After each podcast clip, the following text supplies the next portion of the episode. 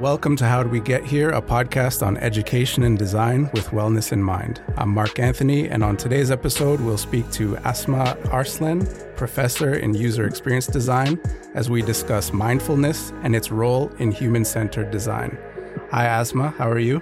Hi, Mark. Thank you for having me here. I'm really good. Thank you. Um, before we get started with our conversation today, do you want to uh, let our listeners know a little bit about yourself and what you do? I'm a yoga teacher for the past 14 years. I'm also a people centered designer who started off in visual design and then came into experience design. And I just, I feel like I've been doing so many things that are centered around people for so many years. I did advertising for a little while, but now I'm a user experience design professor. I teach at the Bachelor's of Design program at Humber. Um, and I work with students really closely. And that's what I feel like is my passion just to work with people and students and learners and sort of um, guide them, hold their hand, and guide them along the way to be superstars. Awesome. The reason why I wanted to have this sort of talk with you today is, you know, I always wondered like, how might we utilize uh, meditation or mindfulness to give students opportunities to connect with themselves their needs, their wants, their insecurities, so that they might connect with others and create or develop more deeper human centered design products for their users. As someone who is grounded in the practice of meditation and obviously puts a focus on mindfulness in their daily routine, is there a connection between mindfulness and connecting oneself in order to bring forth creativity and possibly connecting to others in ways that are truly empathetic? Okay, so that's a really great question. I'm going to just remember, let's just start with remember the word empathy okay. and creativity. Okay. And these two words are the building blocks around people centered design. Some people call it user centered design, but I feel like users are somewhat like consumers. And um, that is what people centered design is breaking away from to consider the pe- person or the people that you're designing for as um, one big whole, like feeling the empathy for them, walking in their shoes, not selling them something, right? So mm-hmm. I'm going to call this people centered design from now on. Okay. And uh, empathy and creativity are two major building blocks of people centered design. However, there is a there's another building block for creativity, and that is ideas. So if you don't have ideas, your cre- creativity sort of slows down, right? Mm-hmm. Um, and most reasons i'm going to get into a little geekish sort of environment for a second okay. bear with me sure, okay no so the most recent psychological the most recent psychological research has shown that cognition and emotion cannot be separated in fact emotions drive cognition so our emotional states have a large influence on how we feel, how we think, how we uh, perform, how we talk, how we act, but most importantly, our ability to be creative right? So i'm going to i'm going to talk about this meta analysis of 66 studies on creativity and affect which is mood that happened in 2008 by Baas um, this was sort of a groundbreaking research about how mood can affect your creativity or how your emotions can affect your creativity. Another really great research by Alice Isen in 1999 uh, shows some great insights. Number one, uh, positive emotions increase the number of ideas available for association. So the building blocks of creativity come from positive emotions. Positive emotions increase the breadth of ideas that are relevant to a problem to connect the problem and the ideas, right? The third one is positive emotions increase cognitive flexibility, making it more likely that ideas will connect if you're in a happy, content, grounded emotional state, right? Um, and all of this is pre-logical form of thinking. There is no logic involved. There's so much more research that says that creative thinking and ideas come pre-verbally. They come through intuition. They come through emotions. They come through bodily feelings, right? And then comes in logic and linguistics. So, how are we going to get ourselves into the optimal emotional environment or the internal environment we need to nurture ideas, to nurture empathy, to nurture creativity, which are all building blocks of people centered design. That sort of kind of answered my next question, which was like, what role does emotions play in our level of creativity, right? And right. Um, and I sort of sometimes ask myself when teaching um, sort of the foundations of UX to some of my bachelor students is is it possible for a designer who may have some sort of inner struggle, conflict, demonstrate empathy for others through their work? If so, how how can they separate their own personal conflict to then be empathetic for others? Or if not, what can we do or what might we do in the classroom to actually help them um, solve those inner struggles or conflicts so that they can produce better people centered sort of design solutions? Right, right. So this question sort of really opens up another conversation, which is about how to take care of your own mental health, right? Yeah. Um, your first question is that is it possible for a designer to show empathy when they're going through an internal struggle? Yes. Mm-hmm. Yeah. Um, absolutely possible. I feel like we've all done it and and we keep doing it in different points during our lives, right? Um, and usually designers are empaths. They're usually more creative. They're I'm not being stereotypical, but I, have over the last 15 years, I have seen designers that are more sensitive. They're I call them HSPs, highly sensitive people. Um, and they have so much empathy within them that it's not difficult for them to walk in somebody's shoes to figure out a problem that somebody might be facing to solve. However, this leads to emotional exhaustion. And this also leads to a poorer mental state. The more emotionally exhausted, you know, you can't pour from an empty cup. Yeah. Right.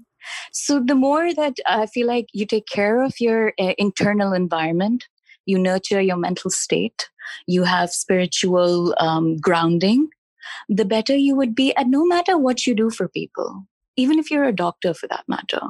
So I feel like no matter what you do, as long as you're involved with people, you need to center yourself first. So then, how might we optimize those internal environments within ourselves, or how might we optimize our internal environment to improve our mental health or our mental state? Um, it's honestly very easy and really basic, and anyone can do it. Everybody has their own way of optimizing their mental environment or internal environment. Um, it also depends on what you love doing and what kind of a person you are. Are you an introvert? Are you an extrovert? Um, do you like experiences? Do you like are you spiritual? Are you not spiritual? These are some questions that you can ask yourself.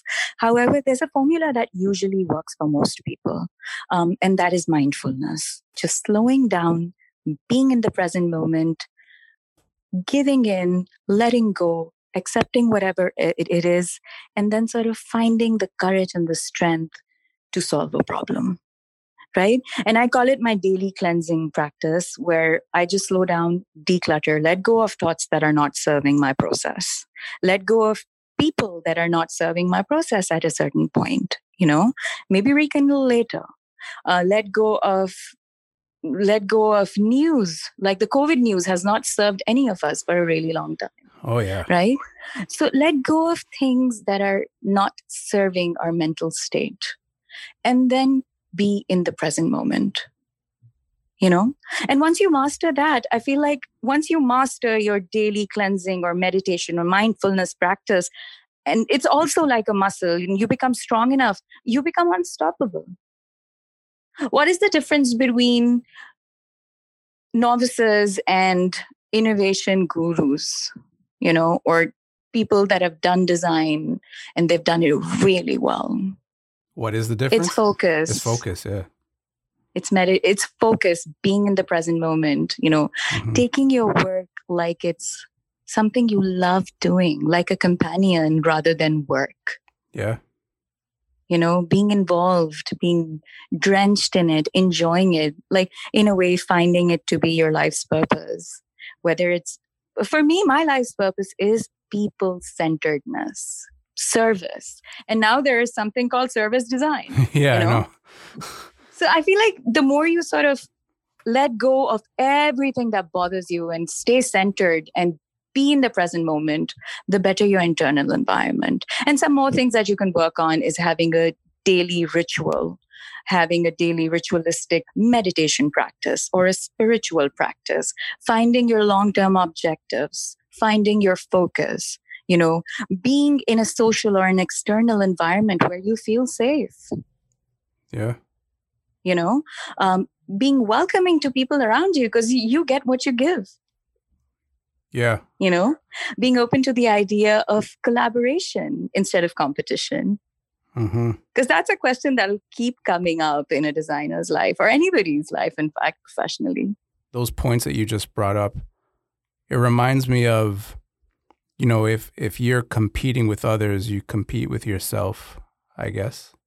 Um, maybe there's a conflict of ego versus absolutely mark i mean that's such a great point you just brought up i feel like it's true when Eckhart Tolle talks about letting go of the ego. You know? Yeah, when you have that ego mindset, you're stuck on yeah. the me that I need the more. me. Oh my more, god, you nailed it. Right?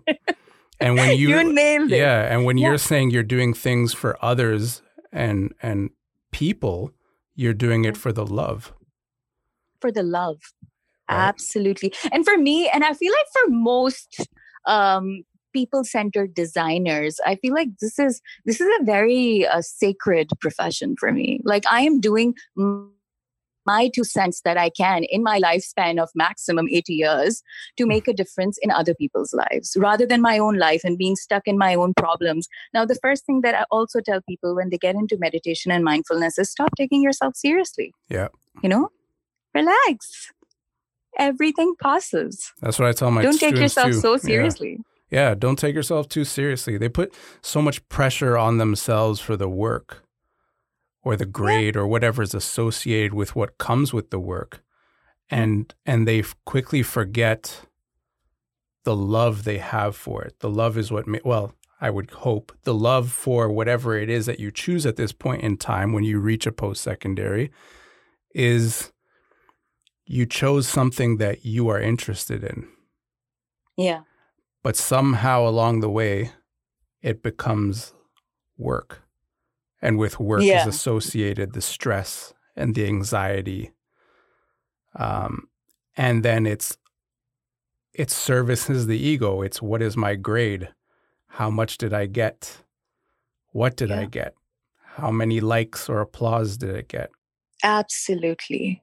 And even if the applause doesn't come, the question is yeah. how much did you learn from it? How will you do it next time? You know? We've all, I feel like we've become very applause oriented. You're very what, sorry? We've become very um, approval oriented. Uh, right? Yeah. And that doesn't work for designers, in my opinion you have to be so that's another thing that i always sort of press upon when i'm talking about mental health is to know that you are enough in your own skin you don't need to please anybody. You don't need to prove yourself to anybody. Only then you can come out as the real strong creative that resides within you. Otherwise you'll be too worried about how many likes you got and what people are saying about you. Oh, I totally agree with that.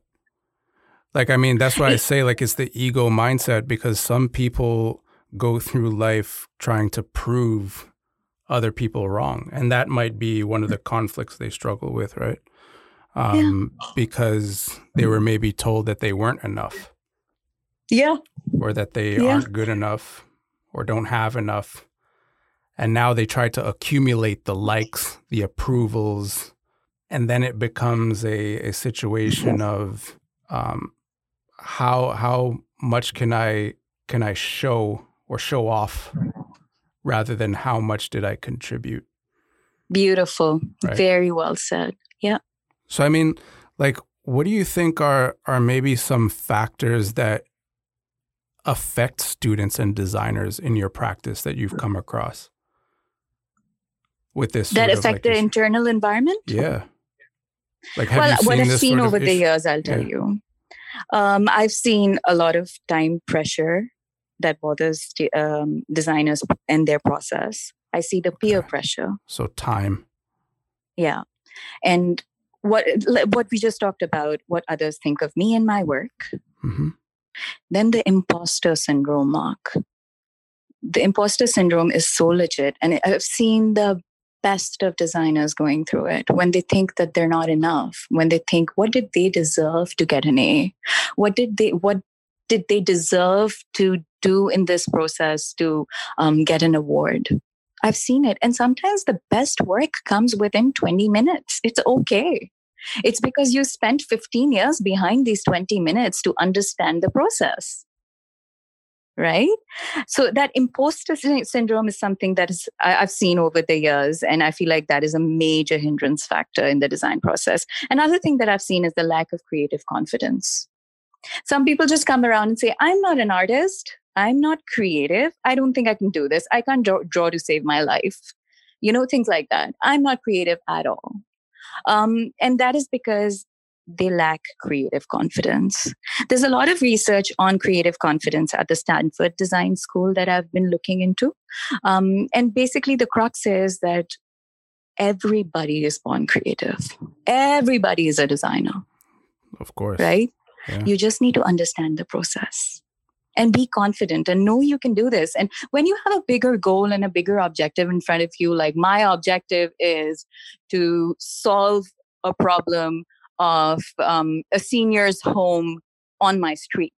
You know, if that is your objective to really feel the empathy for those seniors and solve their problem, you'll get the confidence. Right. And, and and there's one more thing that I want to talk about, Mark, that I've seen has really affected most of my best designers over the years is anxiety. You know, unfortunately, it's so real. You know what? I want to say one more thing that you mentioned about leaving things behind, because I thought that was a, a good point, like leaving things in the past. Um, right. I do tell students the same thing that, you know, you have to learn sometimes to let go of things. The thing that gives me solace is sometimes realizing that time continues.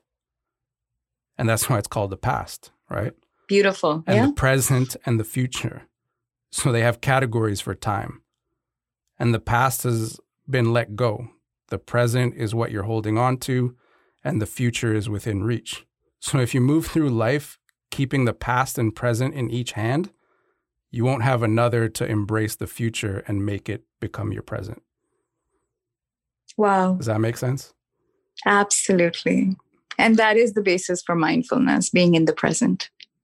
What do you think are some mindfulness um, or meditation practices that maybe students or designers can use on a daily basis? Okay, so there's lots of different practices. Again, it depends on what works for who.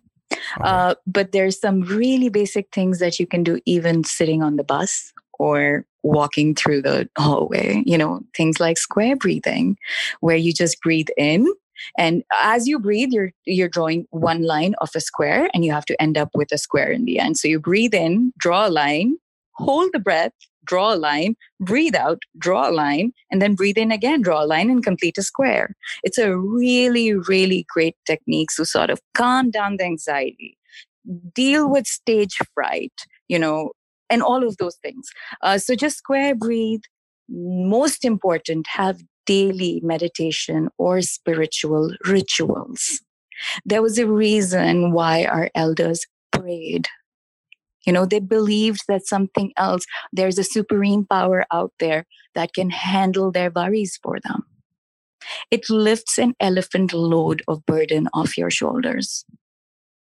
You know, have a daily ritual of meditation, mindfulness, prayers, whatever you believe in ground yourself. Um, there's another thing that I did a lot over the summers is just sit on the grass barefooted, feel the energy of the earth, ground yourself, be still, just observe. that is the crux of mindfulness so just that, be still. that is the major thing and i've been i i i learned that recently. To be still? Be still. You're always taught to be on the go but now as i get older i realize now like i will not regret checking off something off my to-do list what i would regret is connecting more with people my community myself my mm-hmm. children my mm-hmm. family. So when I look at that, everything is people orientated. Yeah. Right. Because yeah. that's basically what you leave behind. Right. Yeah. So when we design yeah. things for people, that is what you leave behind. Yeah. And I love how you brought up that point about being around loved ones. That works like magic for internal environment. Just be around people who love you, even if it's your pet. Just be around safe, loving others it's great for mental health and getting into that designer creative mindset. Um, and also gratitude, Mark. I wanted to talk about gratitude meditation. If you can just in the morning while having breakfast or whatever, whenever you wake up, count your blessings, whatever you get reminded of, even if it's 10 blessings every morning. Just go in a state of stillness, calm your mind down, and think about the things you're grateful for. It could be the air you're breathing. It could be the eyesight that you're blessed with. It could be the two feet you're walking on. Your pet, your family, your home, your roof. There is so much to be grateful for. And I feel like the minute you get into the grateful mindset or the gratitude meditation, everything, the anxiety, the negativity, everything starts falling into place. I cannot stress enough on mindfulness and gratitude. Yeah, it's interesting that you brought that up because today I did meditation for the first time. Oh, you did? Yeah. How was it, Mark? Okay, you might think I sound kind of crazy when I tell you this. But, uh, okay. So I'm listening to this podcast, and for some mm-hmm. reason in the podcast, they have a guest for the first time. And the mm-hmm. guest does a 10 minute um, meditation on gratitude.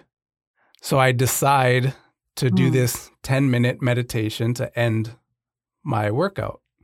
Uh-huh. And so for the past, mm-hmm. I think, couple months, I had like this kink in my neck, and I'm always trying to like stretch it out mm. before I go running, mm. whatever. So, anyways, I do this meditation, and you know, we're going through the breathing patterns and so on. At one point, Asma, don't think I'm crazy, but I, I believe you. I was like, okay, my mind is sort of going. I'm thinking of thoughts. It's telling me focus on three things I, am grateful yeah. for. Hmm. All of a sudden, I wake up. Yeah. But I'm sleeping. Does yeah, yeah, yeah, So, yeah. so yeah. I wake up, but I notice that my body is sort of like slumped over. Yeah. And I'm actually like my body's rested, but my mind wakes up. Yeah, and you know that is the state that you were in a state of hypnosis at that time. So you were in direct contact with your subconscious mind. Whatever you would tell yourself at that time, that is a really beautiful state, by the way. Whatever you tell yourself during that time gets ingrained in your subconscious mind. So be mindful next time. And you know, I'm going to just wrap up with just these two really important things that I want anyone coming to school would just i feel like that they would benefit from this. Um, and even going to work this would be helpful in a work environment. As a designer as a person as a soul just keep remembering when you're working with other people that you're all from one soul at the end of the day. The idea of union and unity it'll just help you get over so much clutter that comes with social anxiety you know, we're all from one soul. We're working in collaboration. We're working in co designing environments. We're working together because we complement each other. There's no concept of comparison or competition. We're all one, you know? And there's another thing that I—that's the first thing I usually tell students when they're struggling that whatever you need is already within you. You know, you are a masterpiece. So just remember that and look within. to fix the internal environment, and that will fix your external environment for sure, and the design process, and everything will follow through. Those are perfect words to end off with, Asma. So, if listeners want to connect with you or see some of your work that you're doing, where can they maybe find you online? Um, I'm usually really active on my little design blog on um, Instagram. It's okay. called Design Asma. Uh, my name spelling is A S M A. So, Design Asma on Instagram. You can add me on LinkedIn. I'll be happy to chat with you whenever. Asma, thank you again. I really enjoyed You're welcome. Yeah. This was a great talk, Mark. Yeah, yeah. Thank you so much for having me here. You're welcome. For show notes and links mentioned in this podcast, visit howdwegetherepodcast.com. To receive updates and new episode releases, subscribe to the podcast and follow me on Instagram and Twitter at edtechxd for all things education and design with wellness in mind. Thanks so much for listening.